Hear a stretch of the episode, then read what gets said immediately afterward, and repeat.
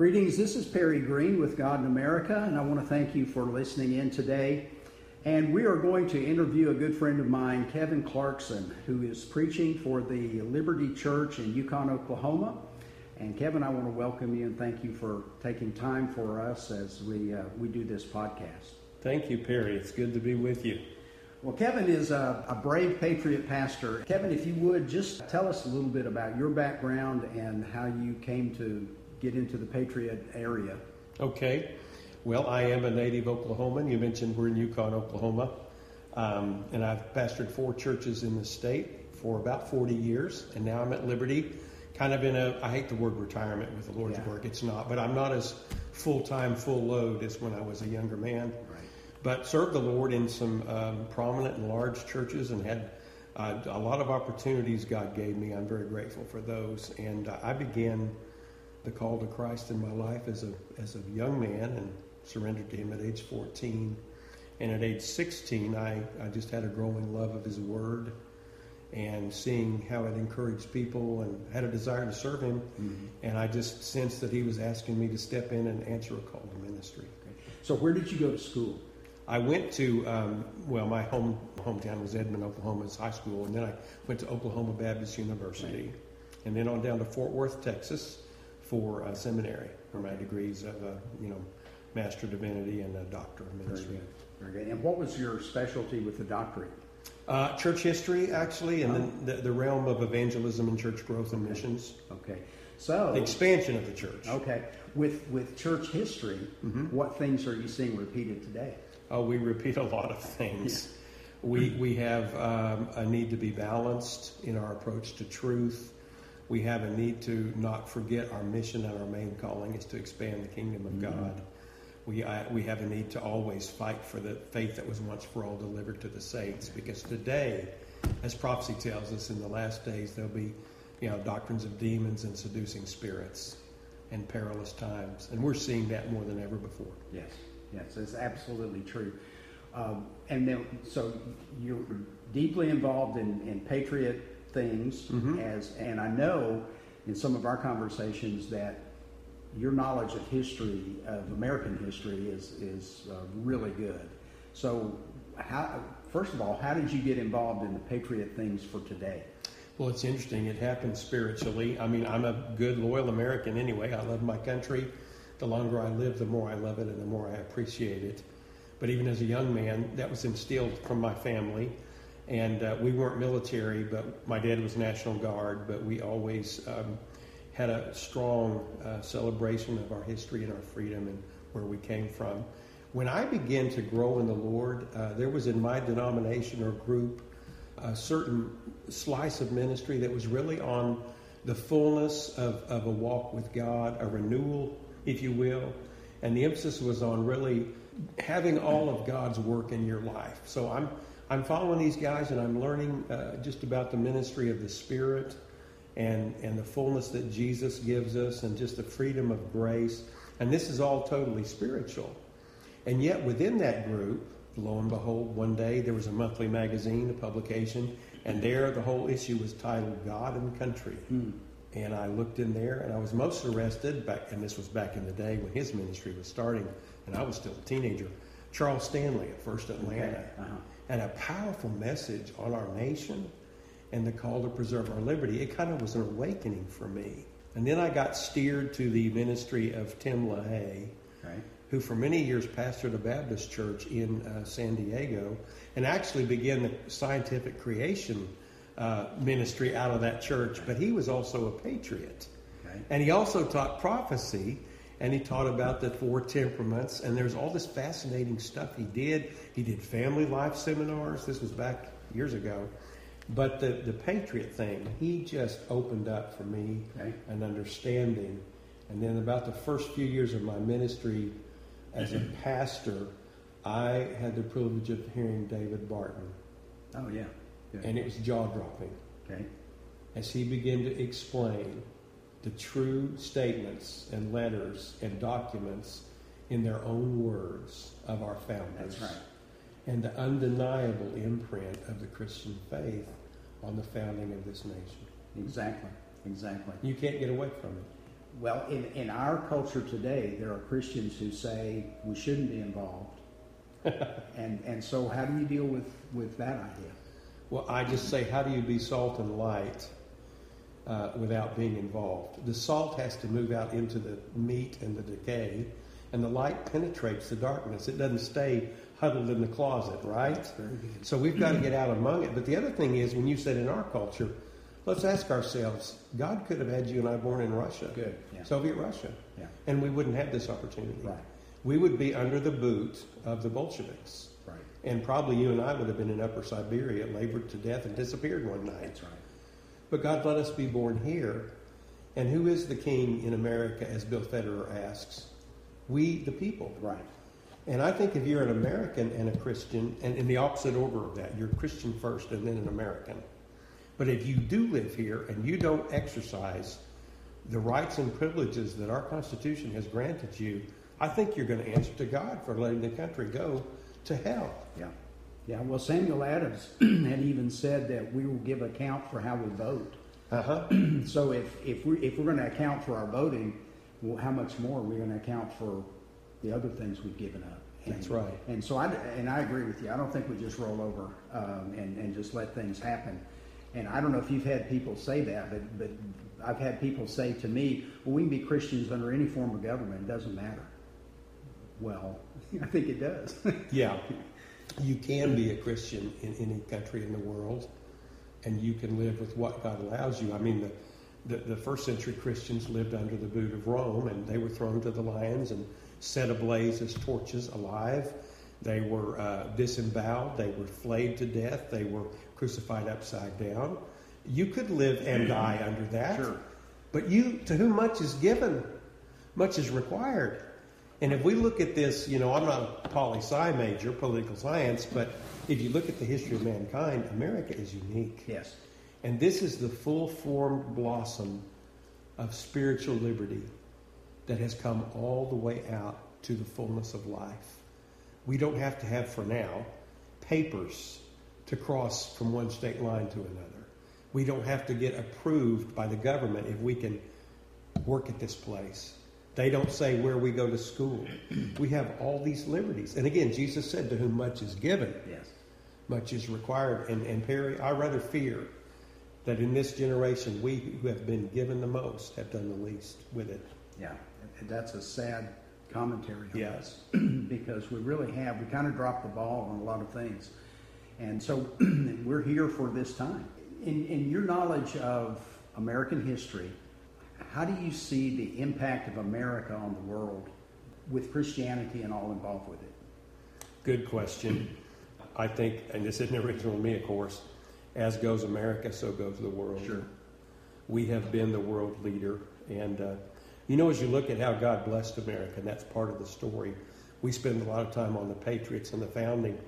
But if you realize that once they began and the expansion happened westward, and God began to bring, as He always does, if we walk with Him and honor Him, He began to bring actual physical blessing, prosperity. Right, right. And I'm not a, a preacher rich prosperity kind of person. I'm not saying that. It's not a get rich gospel. But generally, the principle is if you walk with God and your life pleases Him and you honor Him and follow His laws, He's going to bless you. Right, exactly. He says He will. He says so. Yeah. And so we've been given unparalleled opportunity for blessing in this land. So you begin to look at what happened. Not only did the Great Awakenings prepare our nation for the spiritual convulsions of the American Revolution and, and the Second uh, Awakening for the Civil War, but after that, the modern missions movement began. Okay. You had these great crusades with Moody, uh, Finney, and you had all these mass evangelism movements, even into the 19th uh, or the 20th century with Billy Graham, Right. and now others in our day at a lesser extent, but also more missionaries were being called and sent forth into the world from America than anywhere else, not including Catholicism. And we think that, you know, the gospel there is not as clear as it's being brought by uh, American Christianity, which is largely Protestant.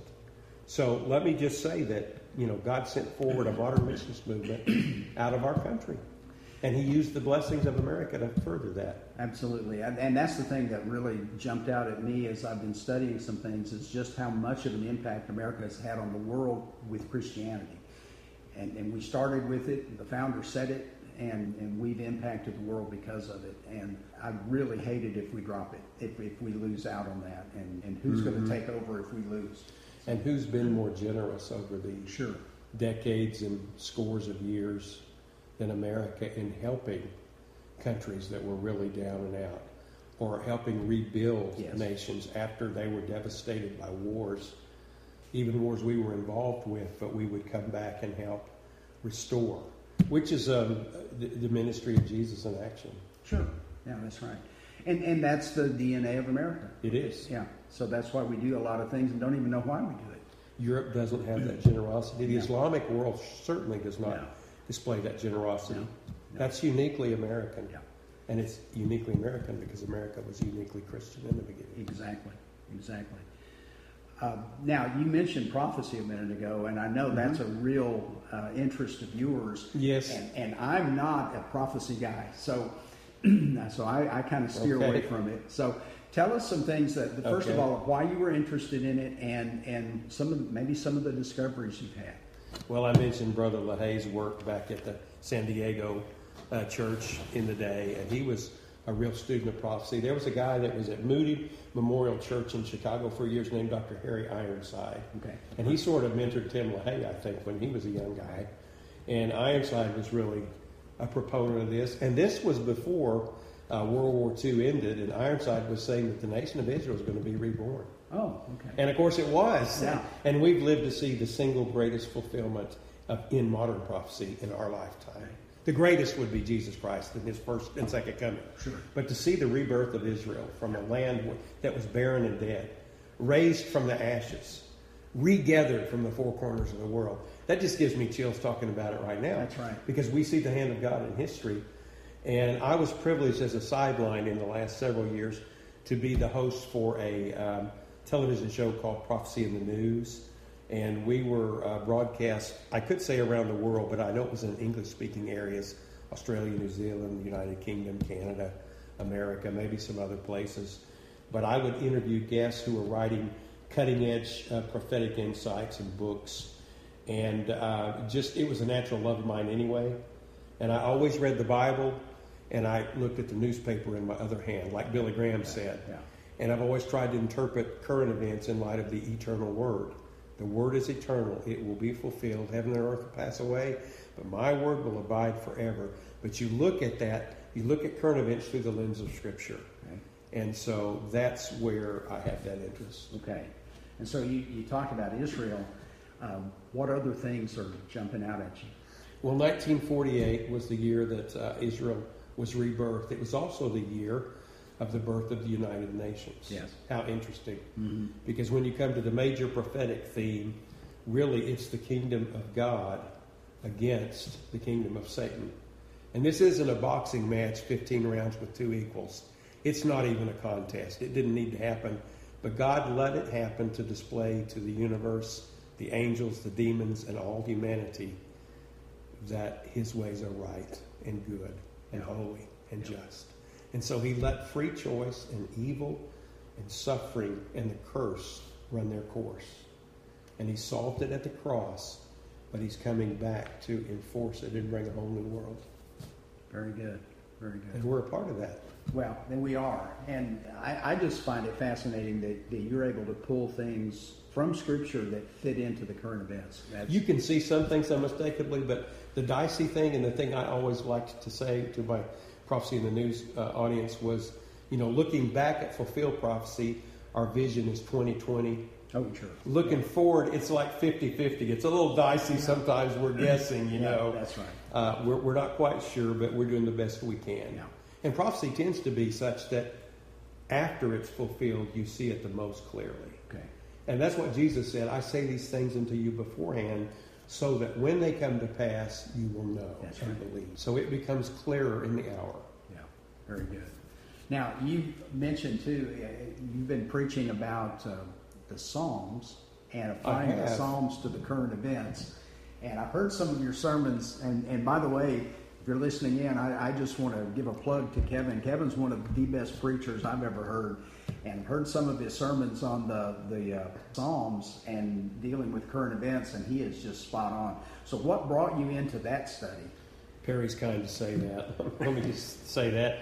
And speaking of it earlier, that was in our conversation. Of course, I think the, the ones listening now on this might this will be their first hearing of the Psalms, but I came to a renewed appreciation for the Psalms in my own life about in the last two years. I don't mean I never read them, I have. Sure. But there's just been a spiritual work in my life and a new depth of prayer and seeking God. And I've asked for that. I've asked that He will show me things and do more in these years than my early ones. And so um, the Psalms have opened up to me with a richness I have never known. And specifically to your question, and I think this will be interesting to people.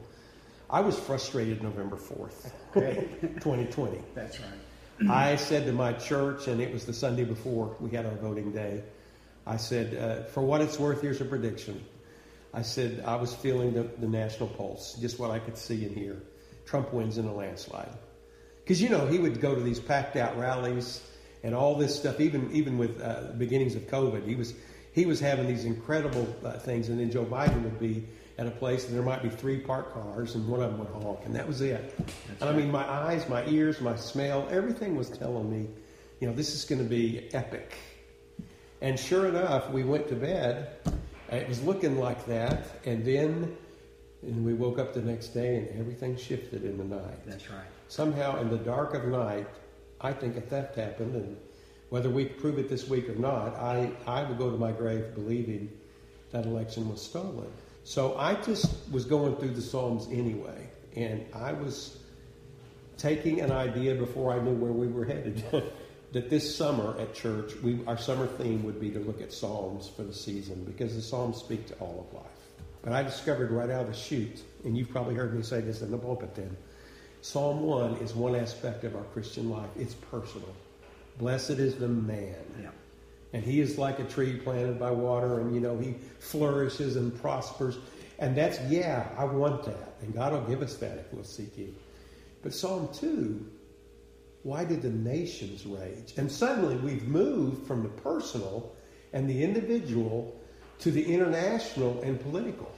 And the nations are gathered together against god and his anointed christos. Yes. Christ the king. And they say we will not have this man to rule over us and so that's where we're ultimately headed, back to the Tower of Babel. In Genesis 11, sticks up its ugly head again in Revelation 17, Babylon. And, and so it's this united humanity in rebellion against God. And um, so as we begin to look at that as a large frame, I started focusing on the next Psalms 3, 4, and 5. Well, what's going on in 3, 4, and 5? Those three go together, and most people didn't realize that. David is on a camping trip that he didn't want to be on. He has fled Jerusalem, and his son Absalom has usurped his throne illegally. Some would even say it was an insurrection. That's right. and David had to flee for safety and get out. And he's praying to God in those three short Psalms, number three, number four, and number five. And he starts out a little quaking, and God just help me sleep through the night. And by number four, he's starting to pray for his enemies. God, open their eyes, and if they won't repent, judge them. And by Psalm 5, he's celebrating God, the victory's in you, and we're going to be fine. So we kind of work through that in our own lives. And then on Sundays, I took my church to Psalm 46 A mighty fortress is our God, a refuge and strength. Though the earth be moved and the mountains quake, we shall not be moved. We're founded on God. And Psalm 46 and Psalm 64. And isn't it interesting how the numbers play? 6 4 and 4 6. You flip them around. I notice stuff like that. But 64 is specifically during that Absalom rebellion. And he's writing about it literally in King James uses the word insurrection. Mm. And uh, Absalom was advised, Absalom, David's son, was advised by David's trusted, once t- trusted friend and advisor, Ahithophel. And he betrayed David. And anyway, we don't get lost in the weeds on this interview, but there are so many things in those Psalms that, are, to me, are akin to the time we're living in. Absolutely, and that's what I was hearing in, in the sermons I've heard from you. That uh, this is this is just right now, and yeah. and and so one of the things that says to me is the Bible is not just a nice book to read; it's a relevant book That's and, right. And so it, we need to study it through eyes of what's going on. Well, I, I think that's so important, and so many churches and Christians are not doing that. I might have got this phrase from John MacArthur, a therapeutic preaching. I think I've heard him use that. Yeah. But I would say a lot of churches are just doing Psalm 1. You know, just, oh, bless your heart, calm down. I know you're scared. I know you're stressed. COVID's bad. And that's our Christianity? Really? Right. You want to stand in line at the, at the judgment seat of Christ by that Nigerian pastor that had both hands cut off for handing out Bibles and was later uh, flayed alive? You want to stand by him and describe your stress? Absolutely. You know, come on. Yeah. The church has been persecuted for centuries. And again, to our point about America, we're an island in a sea of persecution. We're an exception in this nation. We are the only place, because of our First Amendment, that has not been persecuted. We have had religious liberty. Even good old Europe had all the religious wars for hundreds of years between Catholics and Protestants. And we didn't go down that road. We said, no, every man in his conscience before God. And we're going to, we're going the very first foundation of freedom is religious liberty. Very good. Very good. And that and that's right. That's our founders knew that and they knew the, the basis and the importance of it. Where did we get off track, do you think, historically as, as Americans? Yeah. Well, historically and hysterically, the ACLU, which I call the Atheist Communist Lawyers Union, they actually was started by Roger Baldwin, who was a registered communist. Okay. And they use our money. Did you know they get a lot of their budget from the U.S. government? No, I didn't know Yeah, that. your taxes pay a lot of ACLU's Okay. cases. So they try to sue the pants off churches, you know, and, and shut down our liberties. They inverted, twisted, and, and totally distorted the First Amendment and this phrase that's not in the Constitution that everybody uses separation of church and state. And they turned it on its head to say the church is to stay in its building and stay quiet and do your thing in there, but worship is private, it doesn't belong in public. Right. The founders would be aghast. Yeah, and what was Jefferson's point? Jefferson was quoting, he was assuring the Baptists of Danbury, Connecticut, the Danbury Association in Connecticut, they wrote concerned about the Bill of Rights that was going to be passed. And he said, no, there's an inviolable wall of separation between the church and state. And Jefferson was a good politician, so he didn't just make that up.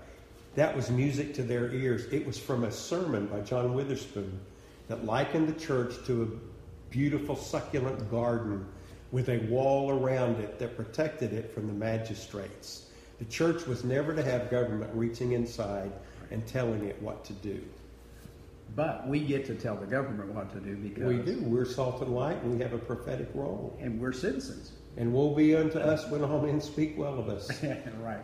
And it's it's a battle, and, and you're right. I, I don't like the idea of standing before God and Him asking me what, why I didn't do what I should have done. I know. And, and so, I- And you and I are at the point in life where, you know, I could go home to heaven today yeah, happy. sure. God's blessed me. I better I ever deserved. But I have children and I have grandchildren. Exactly. And I want to leave for them at least as good as I had, if it's possible. If it's possible, that's right. But it's the it's the battle, and every generation has its challenge. They do. and this is ours. And it's tests. Yeah. And I'm a big picture, kind of helps me to see the big picture and just to, to go where I think we would want to go uh, if, if people are wondering, you know, what is going to happen right now? Is this election going to be sorted out? Are we going to find answers?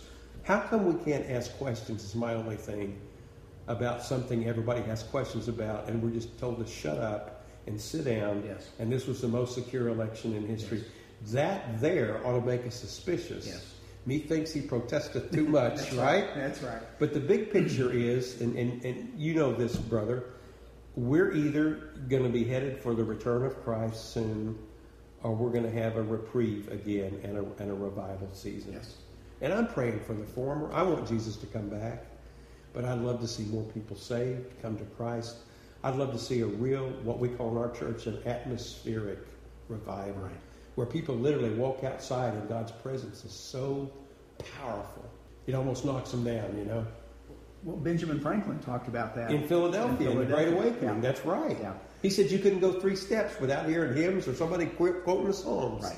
Absolutely. Sounds good to me. It'd be Ben. nice to have. Yeah, it would. right. We could use more of that. That's right. Not less. Yeah, and And he was uh, so irreligious, everybody Yeah. thinks, but he, he really had depth to it. Yeah, he did. He did. So, When you really pressed him on it. yeah, And and the other thing is, if we if we if God should choose, and that's His choice, and only He knows the time of His return. But if He should choose not to let that happen, then then where we are headed, I believe, with this current uh, administration's direction, we are ramping up to subsuming the United States under the United Nations to a one world government right. where the Constitution will be tattered and frayed, and we will answer to UN dictates. And that one world government takes us to the end time in Revelation. Okay. It would be a one world leader, one world economy, one world religion, one world government, and it will enslave humanity, and Christ has to return. Right. And and that's been the battle all along is being free or being a slave. Yeah, So that is, again, we're back at liberty, we're back at liberty. literally. Yeah, literally, we're in liberty. We're sitting Church. in the Liberty Church. That's right. You know what I tell them in my church? You know, it's it's, it's kind of at that point in life where you know they trust me and I trust them. So I joke and if I said, if you guys ever ask me to do something I don't want to, I'll just say, well, I'm not at liberty to do that. That's funny. That's good. Now, one of the things I really like about what you're doing at Liberty is your midweek prayer time. Okay, thank you. Your, your prayer time is critical in this time. Amen. And, and whether it's personal, but there's something powerful about community prayer. There is. And, and And you were already on this track in your own life, I think, from some experiences you've had and Yeah. places you've been. yeah, it's, it's been an important subject for me. I'm not as, I'm not a good prayer person as I want to be, but I know it's Who would critical. say he is? Yeah. well, it's a critical thing, and uh, and Jesus. Just to be in God's presence is what changes things. well, and how are we going to change America? Well, we got to have God's presence. We do. have to have God in America. And, and you've probably heard me say because you've been at some prayer meetings with me, and you know, I Jesus said, "Where two or three are gathered in my name," and I said, "Lord, you've been to some of the same prayer meetings I have." That's right. You know, it's not the most popular always that the biggest crowd is there. Right. We'll come for hot dogs or ice cream or you know some kind of fellowship or something, a great Bible study, even great preaching. But you say we're going to get down and pray, and it's really the prayer warriors that show up. Right. And prayer is hard work. It is work. It's labor. It is. Paul talked about uh, one of Epaphroditus who labors agonizing Yes. in prayer for you. That's right. And you've got to be. I learned that it's love on its knees. And when I started praying more than I ever had a couple of years ago, and here I've been in ministry 40 years, that old song came to me Take time to be holy. Mm-hmm. And I was always in too big a hurry. I'm a doer, a producer, Right. an achiever. I have my list. I check my boxes. I make my plans. I do like to sit and study and learn and read, so that's okay. But just to sit and close my eyes and talk to God was like torture I understand. until He showed up. Yeah. Yeah. Yeah, and it's different. And that's what happens. It's different. And I learned He showed up when I start to praise Him. Good. When I begin to praise Him, Which are right out of the Psalms. that's exactly Yeah. right. Yeah. So it and there is something that you can go through prayer by rote, or you can go with His presence, and, Mm-hmm. and there's a huge difference between the two. And you know, back to prophecy, the book of Revelation, there was one time at the end of the year, I don't know, it's been probably 15 years ago, I decided to read the whole book of Revelation in one sitting. Mm-hmm. Because it was that slow time between Christmas and New Year's. Nothing's going on anyway, you know, in church. And so I just took Revelation mm-hmm. and read straight through. And instead of, instead of figuring out all the symbols and all the meanings, what overwhelmed me was the worship in the book of Revelation. Good. Okay. It is. It moves from one worship scene to another. There's all this gore and horror on earth, but in heaven, they're all falling down.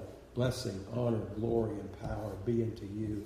You are worthy, for you have redeemed us from all nations, and you gave your blood. And it's just overwhelming. And we better learn whether we have. Listen, if we have revival, we're going to worship. Amen. Yes, it's going to. right. It's going to come. That's right. And if we go into tribulation, rapture, whatever, we're going to need to learn to worship and praise. And that's true. That's the only way we're going to make it. yeah, that's true. How do you how do you see the connection of our prayers to spiritual warfare? I think a lot of us need to realize because we do our little grocery list prayer or even praise God prayer. Prayer is worship and it is work, but it is also warfare. Yeah. and you touch heaven and earth and hell. And not many of us venture into that third realm. You know, when Paul uh, exorcised the demon out of that uh, person and it had actually beat the seven sons of Sceva. Or, or, it wasn't Paul that did it, the story got back to Paul, but it was in his ministry. These seven Jewish exorcists tried to cast the demon out, and the, the, the demons inside the man said, Well, he, they said to him, We adjure you in the name of Jesus by whom Paul preaches. And the demons answered, Well, we certainly know Jesus and we know Paul, but who are you? That's right. And I don't want hell saying, Who are you? Yes. You're Yes. a nobody. Right.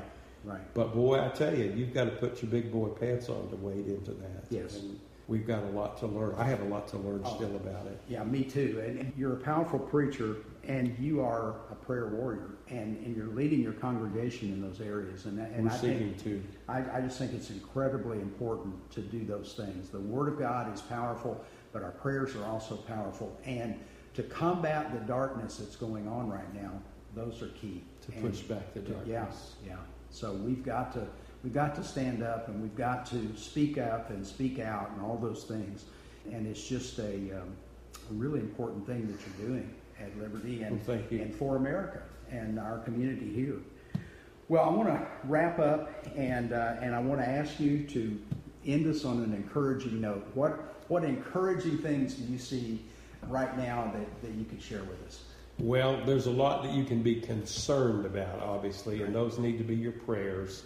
So don't stew, don't fret. I, I know people that they just kind of get on a news feed or they watch certain channels for hours and they just stay all worked up and bothered. And these are people that know the Lord Yes. and say they love the Lord. Yes. But you know, get in the Bible. As mu for every hour of TV you watch, spend an hour in the Bible for heaven's sake. Get the good news. Don't listen to all the bad news. That's good. And let the Lord encourage your heart and speak positively, speak truth, speak faith to people around you, and just try to point people to the Lord. And you know, as far as just for your own frame of mind, every day we wake up is a day closer to His return. True. And I like to remind myself as a Christian, Romans 8, I reckon that the sufferings of this present time are not worthy to be compared to the glory. And I just think to myself, you know, it's going to be worth it all. It's going to be so good. It's so powerful. And I can make it with His grace and His promise before me. We can do this. And we'll be the better for it. Yes, absolutely. Well, very good. Well, thank you, Kevin, for taking time for us today. And thank you all for listening in. And uh, as always, I want to encourage you to keep the light burning as we live in this time.